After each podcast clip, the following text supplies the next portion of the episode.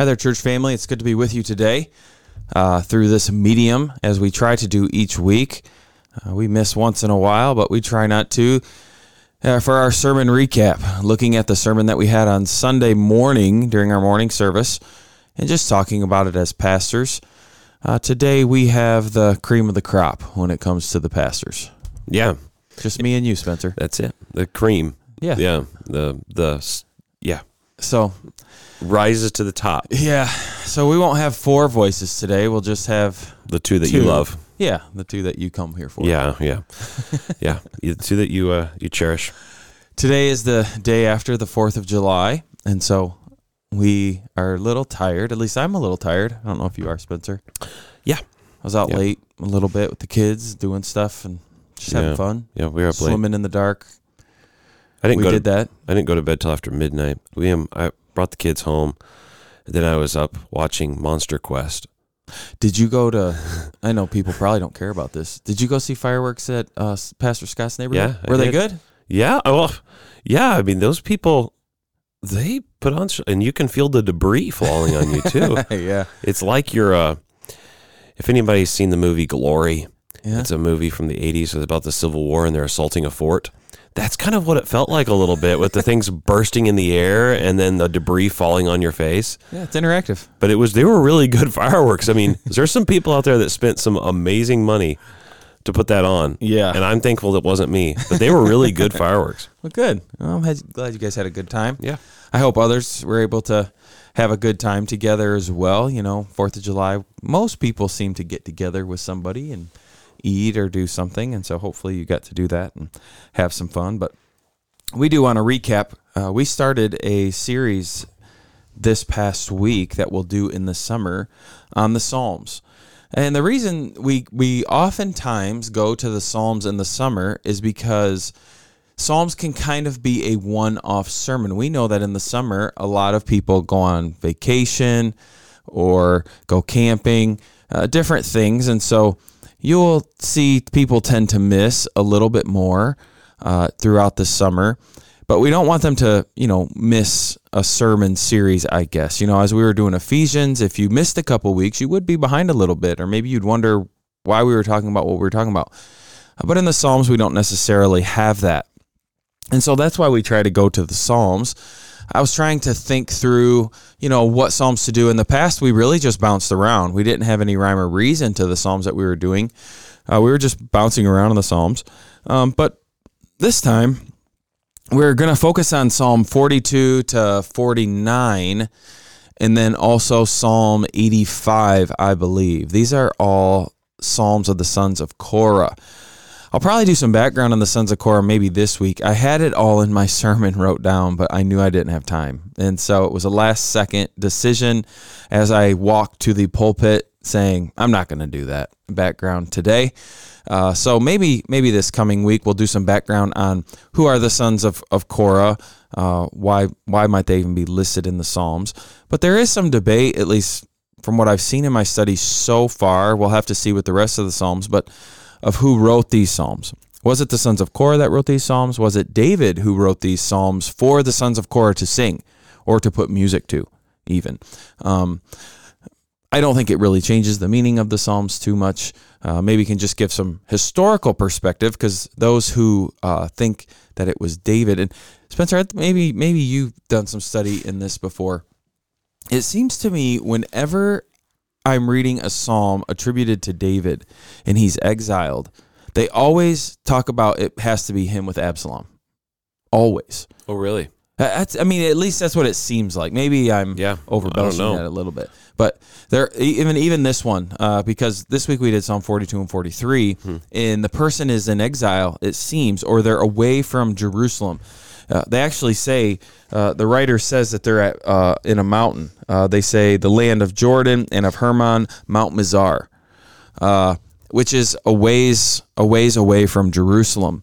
There, and so those who kind of contributed this psalm to David were saying he was pro- probably running from Absalom here, uh, probably getting away or, or whatever the case might be, uh, which could be true. I mean, I, I don't. Yeah, that was definitely a um, a major event in, in David's life. We know Psalm 3 at the very beginning of the Psalter is written whenever he's fleeing from Absalom. Right. But, uh, but yeah, no, I did not know that. I didn't know so many of them are attributed to that situation. Which would make sense. I mean, could you imagine being chased by your son so he could kill you to be king? The lament that you're probably are going through. Right, through. You know what right. I mean? I mean, very difficult uh, time in his life. and feeling the uh, the sword Mm-hmm. continually fall upon your family because of as a consequence Right. of your own sin. Mm-hmm. Yeah, that would be a very uh, yeah, a very difficult situation. So we we focus this week on Psalm 42 and 43, and the reason that I combine these two psalms is because of the language. Uh, most commentaries do combine these two psalms together, but the language in them is just so similar uh, because you have lament and then you have hope. You have lament, you have hope. You have lament, you have hope. And in a lot of the verses, I'm trying to remember off the top of my head, but it's verse 5 uh, verse 11 and then verse 5 of Psalm 43 are the same. I mean, those are the same the same verses, word for word. The only one that's a little different is verse 8 when it talks about hope. By day the Lord commands his steadfast love, and at night his song is with me, a prayer to the God of my life. But the rest of them ask a question. The writer of the psalm goes through all this lament, but then says, why are you cast down, O my soul, and why are you in turmoil within me? So there's this question he's kind of asking himself, but then he gives the answer, right? The, the answer that he needs, I guess. Hope in God, for I shall again praise him, my salvation and my God. It's kind of interesting because it seems as if the psalmist is preaching to himself. And I think this is something that should be common for Christians uh, to do. Because the fact is, we maybe have never had our child chase us down and try to kill us to take over everything. I have. You, yeah, yeah. that happens I to you have, yeah, sometimes. Yeah. They want your Lego collection. or something. um, but we do have difficulty, and all Christians, no doubt, in their life at times face turmoil where whatever it might be, I mean, it could be things at home are good, but things at work are awful. And you driving to work every day, you just dread it. You dread getting there. Uh, when the weekend comes, you know, Friday's over, you get home from work, and already Saturday morning comes and you think, just a couple days and I'll be back at work. You know, and you're just dreading whatever it is. And maybe it's not even you hate your job, maybe it's a big task at work. There, there's tons of pressure and you're just feeling that pressure you're feeling the anxiety of it. Um, i mean that's just one example. There's there's so many things you know your family could be facing a death with a loved one or financial trouble or there's things in the world just the things in the world. You might watch the news every morning and it just ruins your day. I'm who knows? But as christians we have a hope. We have a we have a hope that has been given to us because of what god has done for us in christ and so, kind of like this psalmist here, we need to be preaching to ourselves on a daily basis. When we look around and all this struggle and this turmoil, we could ask this same question, right? That is asked in verses 5, verses 11, and then verses 5, verse 5 again. You know, why why am I cast down? Why am I struggling right now? Why is there so much turmoil?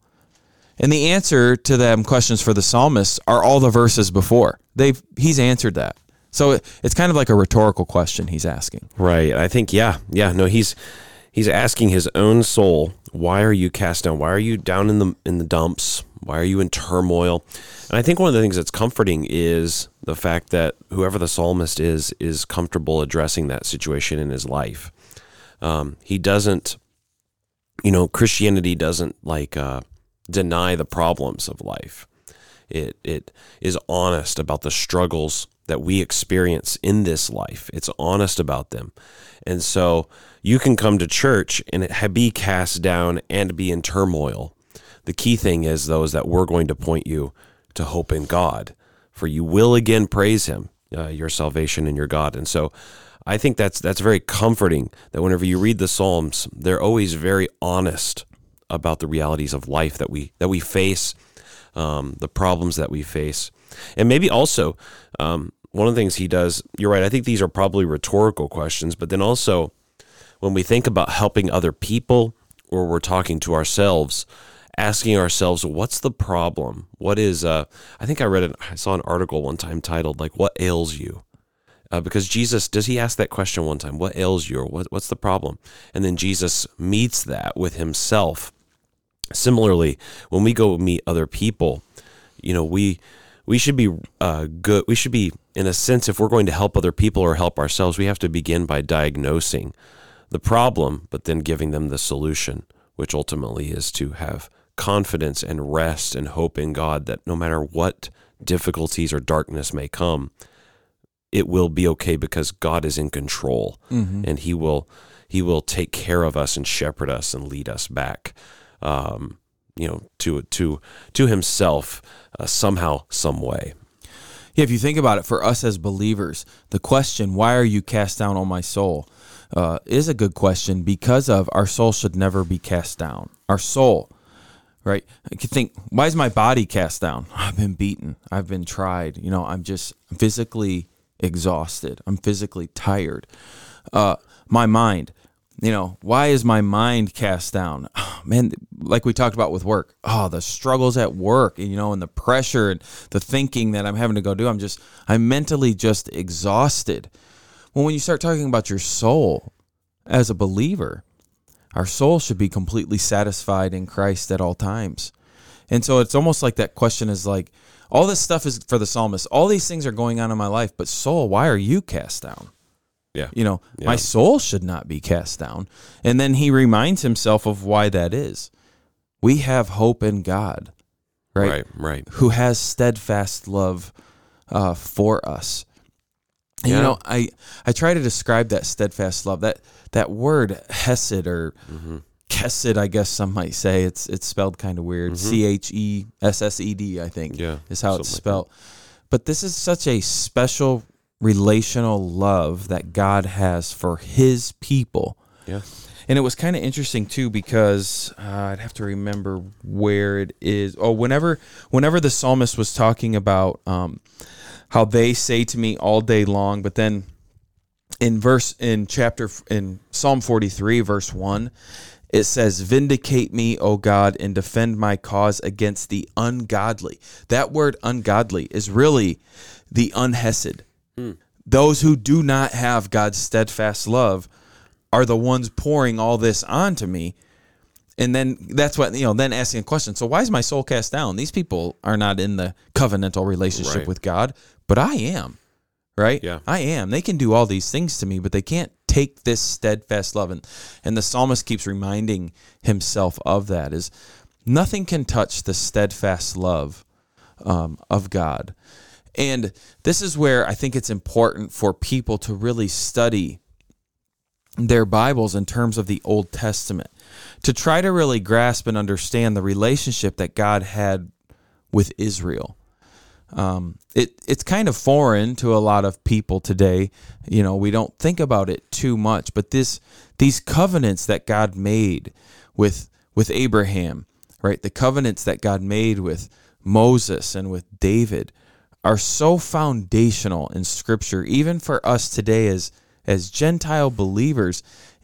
They're foundational in understanding God's love and and how it works. Right. Well, I think yeah, the co- covenant is um, uh, an agreement, um, a compact uh, that binds together two parties, two people, and so you see that uh, in Scripture between. I always think about again like um, um, Jacob and Laban. Uh, whenever Jacob runs away, remember Laban is chasing him, and then the Lord stops Laban and says, "Don't you touch him," basically. And then they they make a, an agreement. They have a meal, and so they make a covenant of sorts uh, between each other. I don't even know if the word covenant is technically used there, but the point is, is there's that between equals. But now with God, He comes and enters into an agreement that binds us to Him and Him to us, and so you can see that um, that especially in the in the the Pentateuch, the first five books of the Bible, um, you can see this this covenant nature uh, coming out, where God tells His people that um, you are my God, that uh, you are my people, and I will be your God. He says here, uh, Deuteronomy chapter 26, he says, You have declared today that the Lord is your God, and that you will walk in his ways and keep his statutes and his commandments and his rules, and will obey his voice. And the Lord has declared today that you are a people for his treasured possession, as he has promised you. So there's a sense in which God is declared, they're both declaring publicly, you're declaring today that you're the people of God. I, God is declaring that you are His people, and so you're. It's like a marriage ceremony. You're brought together in a perpetual union, and so that steadfast love is the the faithfulness, uh, unflinching, unfailing loyalty and faithfulness to your covenant promises and to the vows that you took. And God has made vows to us, mm-hmm. and that's a powerful thing when you think about that. Um, that the Lord has made vows to us and has uh, made promises to us. I was just listening to um, Alistair Begg recently, and it was actually, I think, from his Reformation Day sermon, maybe last year. I don't remember, but he said apparently he knows something about uh, Roman and Greek mythology, of all things. I didn't know that. But one of the things he said, if you read those um, those stories, one of the things you see is that those that uh, in those stories, people make promises to the gods and say, God, tell the tell the, the the Greek gods or the Roman gods that I will do this if you do this for me. Mm-hmm. I will do this for you if you do this for me. But in the Bible, it's the opposite. God makes promises to us.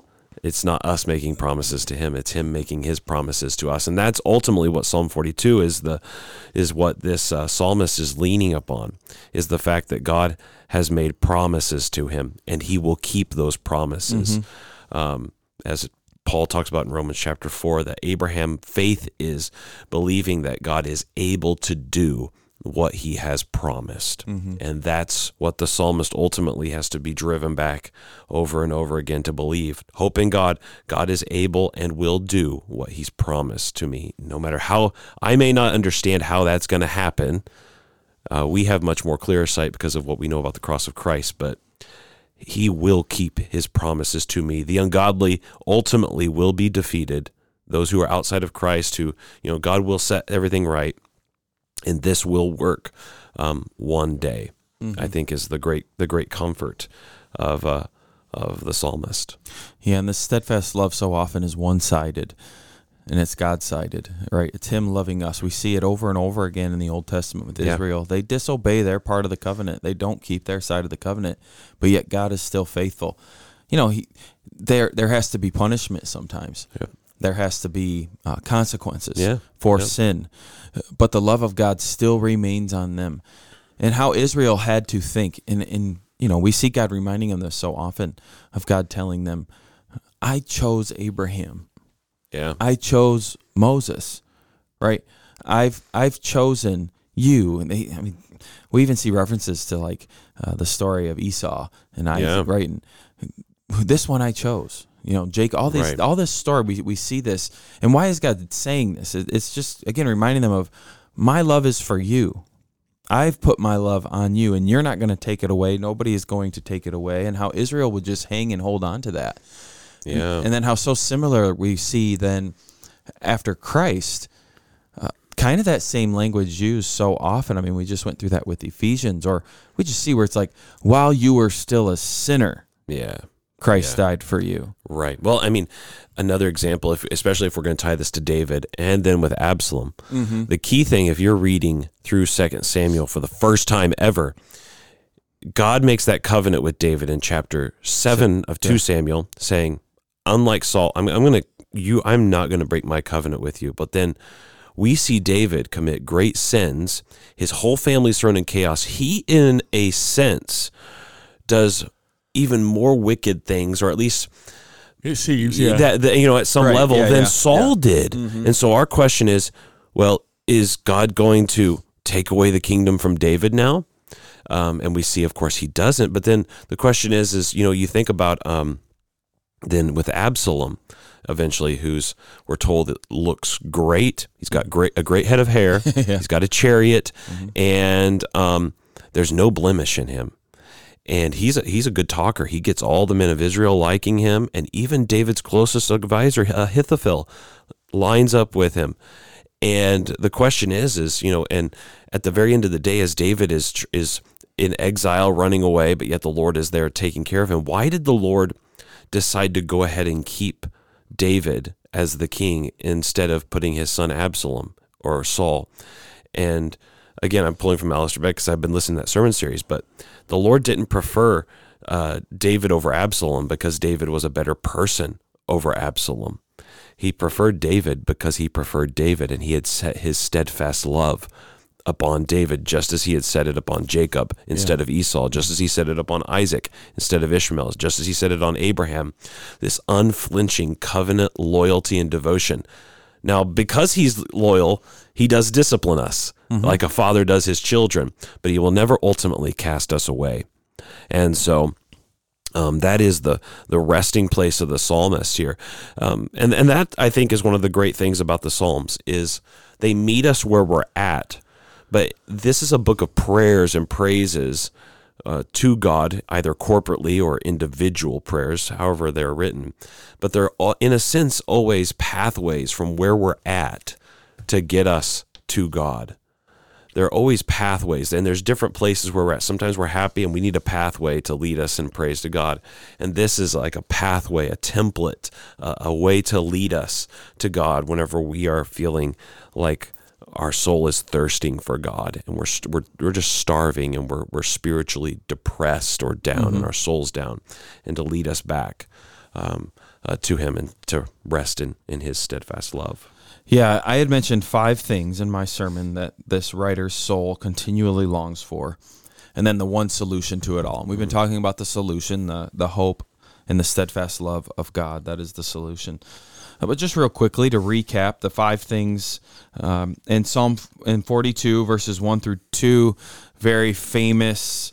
As a deer pants for flowing streams, so pants my soul for you, O God. This you just mentioned this, Spencer. This longing for God, where you're you're thirsty for the things for the things of God. here. right right. And we see this here from this psalmist. and and you talked about right. You've seen this Yeah. while hunting, right? And I you're, have, yeah. You're sitting there. Oh, look at that! That reminds me of Psalm 42, one. Bang.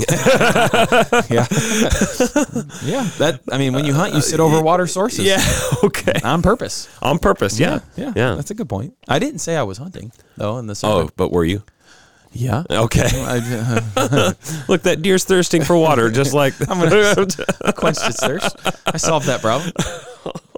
Not always. Oh boy. Sometimes you just watch and see what's happening. that would be another podcast, hunting with Pastor Tim. hunting. Yeah, Wow. Yeah, do a little devotional. Just probably like, wouldn't be many hey episodes. guys, hey, hey, we're in a tree stand again here. Just go. There's a thirsty deer. There's a thirsty deer. Anyways, Okay. Go ahead.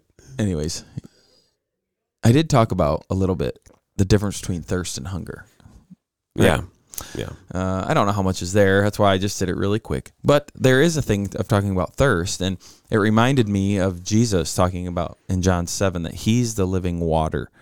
Because again, Yeah. I encouraged us as we read the Psalms. Then Christopher Ash does this in his books on the Psalms. He has this two volume set on the Psalms. He talks about us uh, thinking of the fact that these Psalms point to Christ, and Christ would have these Psalms memorized, right? Yeah. mean, probably all the Jewish kids did. This is the this is what they sung, um, Right. This is what they studied. And him then teaching these, probably even and, and talking about them with his disciples or whatever it might be, Mm-hmm. is very different, I guess, from us probably hearing the Psalms because he's, you know, like this, my soul thirsts, like as a deer, you know, as the psalmist is writing, and Jesus in, is reading this thing, I am the water that everybody needs Right. to not thirst. And he would talk about it with the Samaritan woman. Um, he would tell people, come to me, mm-hmm.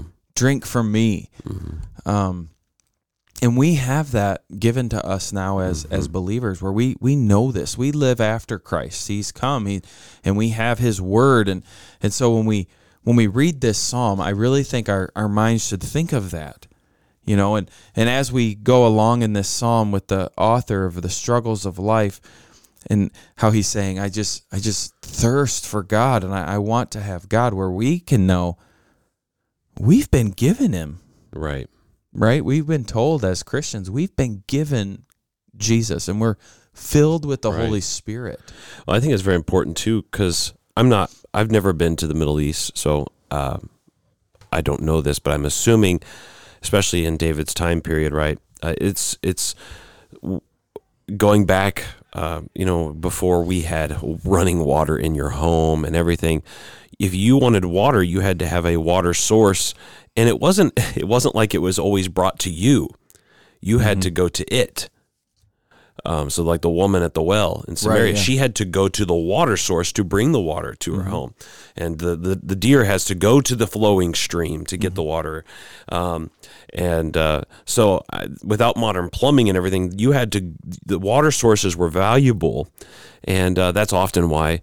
Um, you know, great empires and countries oftentimes will you you see them either connected to the ocean or to a river. Mm-hmm. You know, you think about the, the Babylonian Empire, like how could, they had two major the Euphrates River and the Tigris River, and um and and it also reminds us in the Garden of Eden where we were told explicitly that there are multiple rivers. It was a well watered garden because water is so valuable and life giving, and. uh yeah. So anyway, I just think that that's a helpful point to be reminded of because that's Sure. why David wants to go to God Right. because he has to go to the source.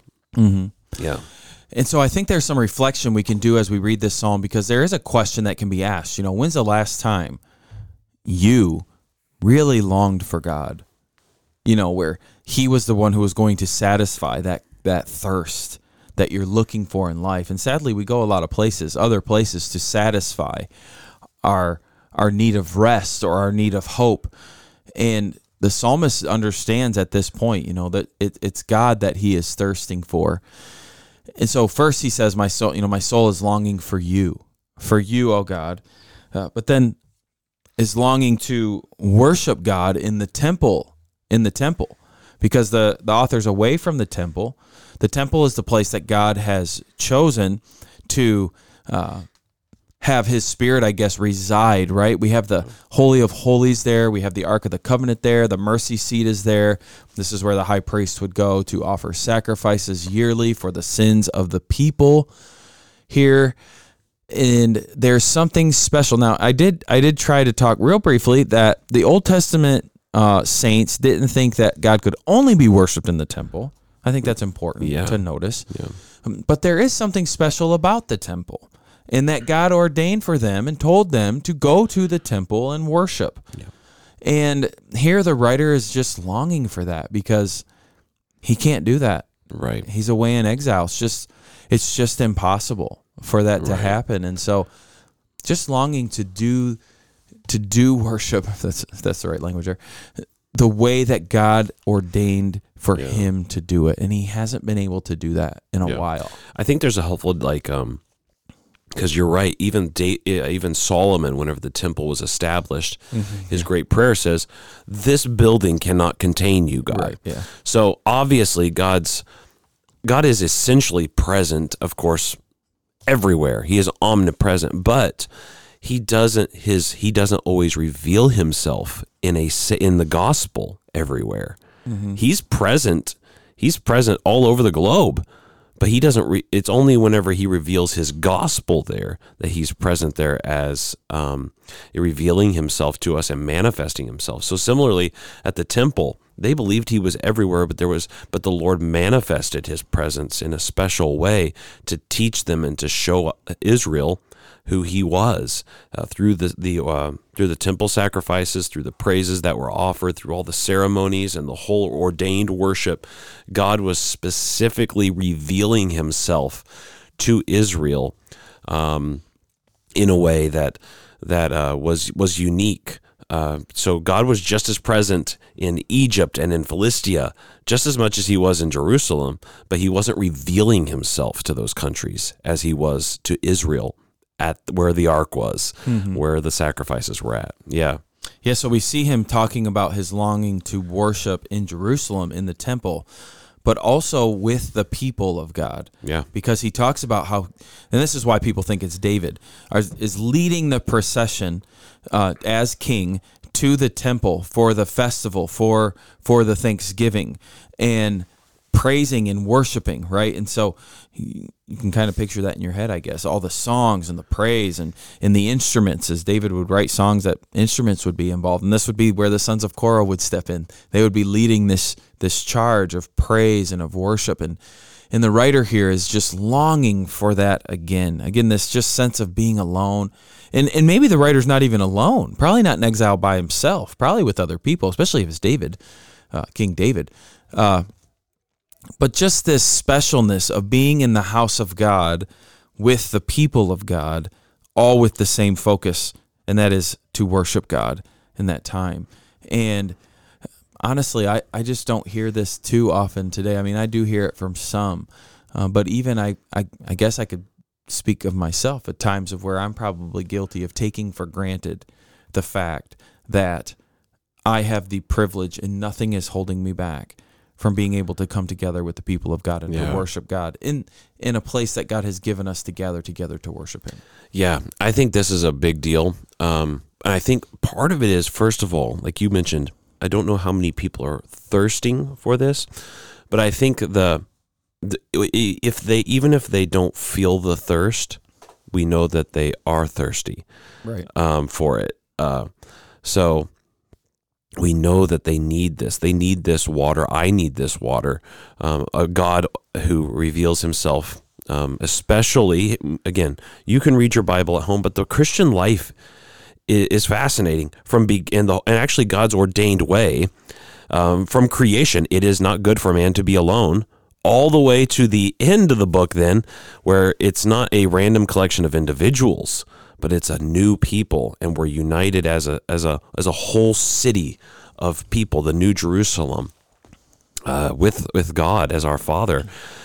Uh, this is, I think, this is one of the things where we our our instinct is to think of spiritual things, even if it's not Christianity, in very, very radically individualistic terms.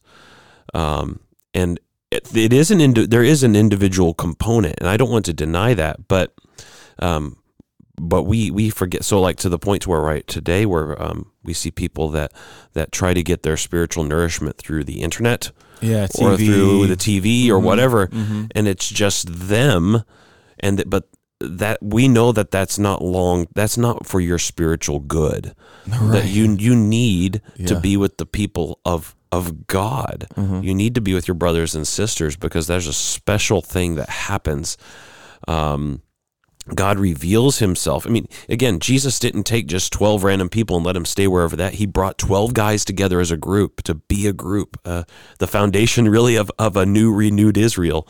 Um, and, and so I think the point is, is that there's a, the, the corporate dimension is so, whenever you read the scriptures, you can't help but notice it. It's everywhere Old Testament, New Testament, creation, fall, redemption. Um, it's always there, and um, I think that's that's that's a very good thing. I mean, you're right.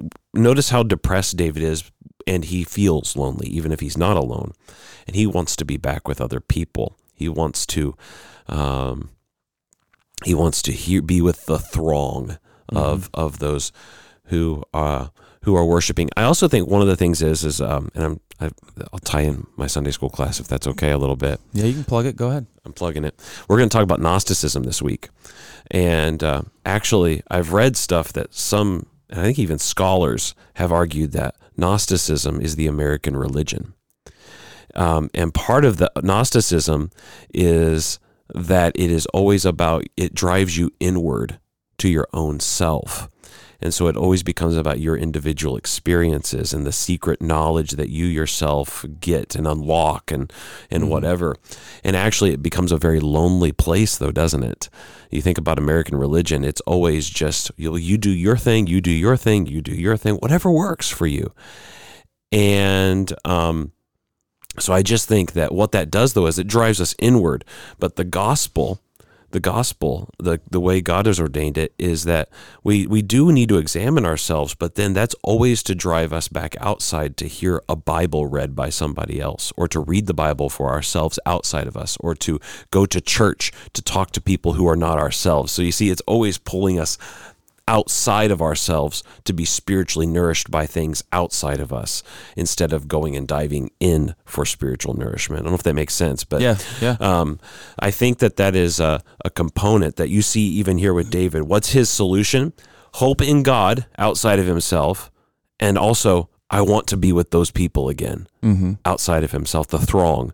It's not to sit here and meditate and just stew continually. Ultimately, there's a solution outside of outside of his despair, and it's ultimately found outside of himself. In Yeah. in a I don't know, Yeah. And Spencer, would you say you're more introverted or an extroverted person? Oh, very introverted. Yeah, and I tend to feel more comfortable about myself Yeah. than with people as Yeah, well. yeah. Um, and so, from two introverted people, we are saying that we see very clearly in Scripture the need to be with other people and worshiping God. Yeah, I mean, I Yeah. get it. There are times where my soul feels much more at rest and peace when I'm by myself. yeah. I get yeah. that, and I so we're not saying that that's not true in a sense. And you've, No. and you've tried to say that I think as you've been talking.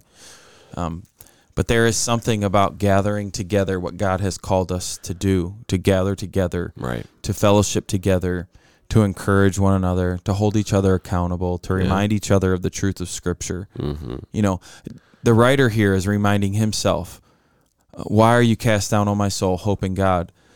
But it would be even better if it was his brother or sister in the Lord who would be saying, Why are you so cast down? Remember our hope in the Lord? Come on, let's go. We'll Pick yourself up. You know, let's worship, let's praise. Um, and we and we need that. And uh, uh, you know, uh, I I did I don't want to like cast stones and, and beat up on people for not being at church all the time. I, I feel like that gets kind of cliche, you know, like oh here comes the pastor. um, but you know, I think for what we've been through over the past few years, I think it revealed that we took worshiping together for granted big time. Yeah. And then uh, through COVID, when we didn't gather for a little bit, there were some who normally would gather who are like, I, I don't need this. Right. Right. And it kind of revealed their true colors, I think. Um, but for others, they started to feel that, Mm-hmm. uh, that it's not the same when you're in your living room watching Right. TV Right. or on the internet.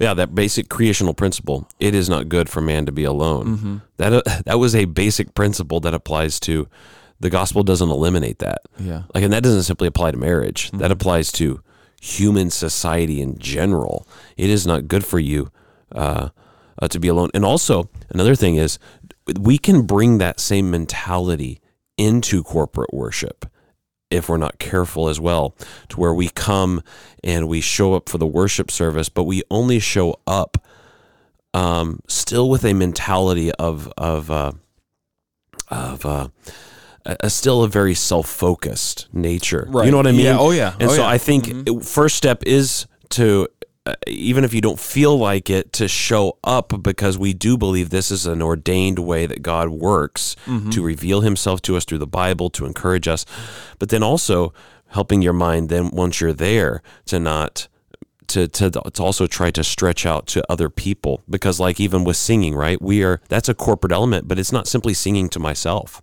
No, I'm to address other people in Psalms, and so there's an outward focus even for that. So, yeah, I think that's that's appreciating the great gift that the church is. Yeah. So to wrap this up, I mean, we have this writer, um, and these were the last couple points. His soul is just longing for peace from the troubles of this world. He's facing things that are very difficult. And then on top of that, he has the ungodly getting into him, speaking to him, saying, Where is your God at? You know, just just kind of making fun of him for his hope that he does have.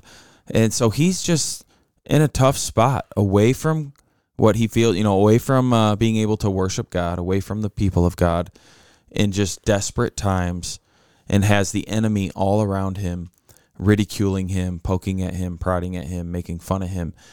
And he is writing this psalm out and reminding himself, My hope is not found in the things of this world. My hope is in God. Right? I mean, that's what's really happening here. And that's what's so great about the message that we have. The gospel that we've been given to share with people can be shared anywhere in this world, and the hope is the same. You know, we don't have to go to some place and say, you know, if you guys could just build a building, then you could be a church and understand this hope together. We don't we don't say that. We say that Christ has come and if you by faith, if you if you will have faith in what he has done, the Bible says he will save you. He will save you and give you this hope that this writer has as well. And it can be cemented in that. I can't sit here and promise you blessings upon blessings of wealth, of fame, of of no struggles in this life. In fact, I can show you to a lot of places where Jesus is going to say the opposite. You are going to be made fun of. You are going to face ridicule and persecution and whatever it might be. But don't fret, just like this this person here. Don't fret. Even though the whole world comes against you, you still will be able to say to your soul, hope in God. Yeah. Right? Yeah, yeah. Yeah, no, I think I love the the the uh, verse here, verse 3. Send out your light and your truth. Let them lead me. Let them bring me to your holy hill and to your uh, dwelling. Mm-hmm. Um, those verses actually might be found also that uh, some of those verses that are found in the uh, book of common prayer at the opening for worship and what a beautiful image it is of god bringing us back we're in darkness and god sends out your light and your truth to all the corners of the earth wherever you're at wherever you're at in the world the light of his gospel and the truth of his grace and just brings us in to this spiritual fellowship um, where we worship him and offer spiritual sacrifices, including our, our own selves. Um, Romans chapter 12, right? Um, to worship him. And that is, a, that is a wonderful thing. Yeah, it is. Well, we'll continue on. We'll be in Psalm 44 uh, this coming Sunday. And like I said, we'll just be working our way all the way to Psalm 49, and then we'll jump to Psalm 85, I believe, is what I uh, wrote down in my notes that I was going to do. Psalm 85. Uh, because there's a couple other Psalms that are of the sons of Korah there in the 80s, maybe a couple more um, that we won't be able to have time to do, uh, but they are in there. So if you want to read ahead, feel free to do that. Um, look forward to preaching some of these some of these psalms and dissecting them uh, together and praying that God will use them in our in our life. It's amazing how this book, written so long, long, long, long ago, applies to our life today. Right? It's it's almost like it's inspired. Yeah, almost, almost like it was meant to yeah, be. It's yeah. like somebody planned it out. Yeah. No. Well, I hope to see you this coming uh, Sunday. I hope that you're able to be here. We have a big week getting ready for Vacation Bible School this week. This coming Sunday, July 10th, we have a big VBS kickoff in the in the evening at six o'clock uh, for people. We'll have inflatables and different things. So hopefully you'll be able to come and be a part of that. And the next week we have Vacation Bible School.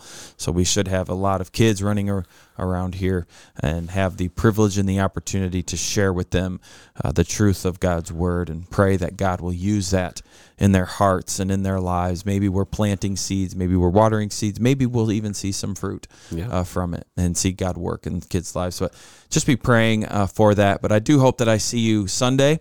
Uh, but before then, I hope that you have a blessed week. God bless.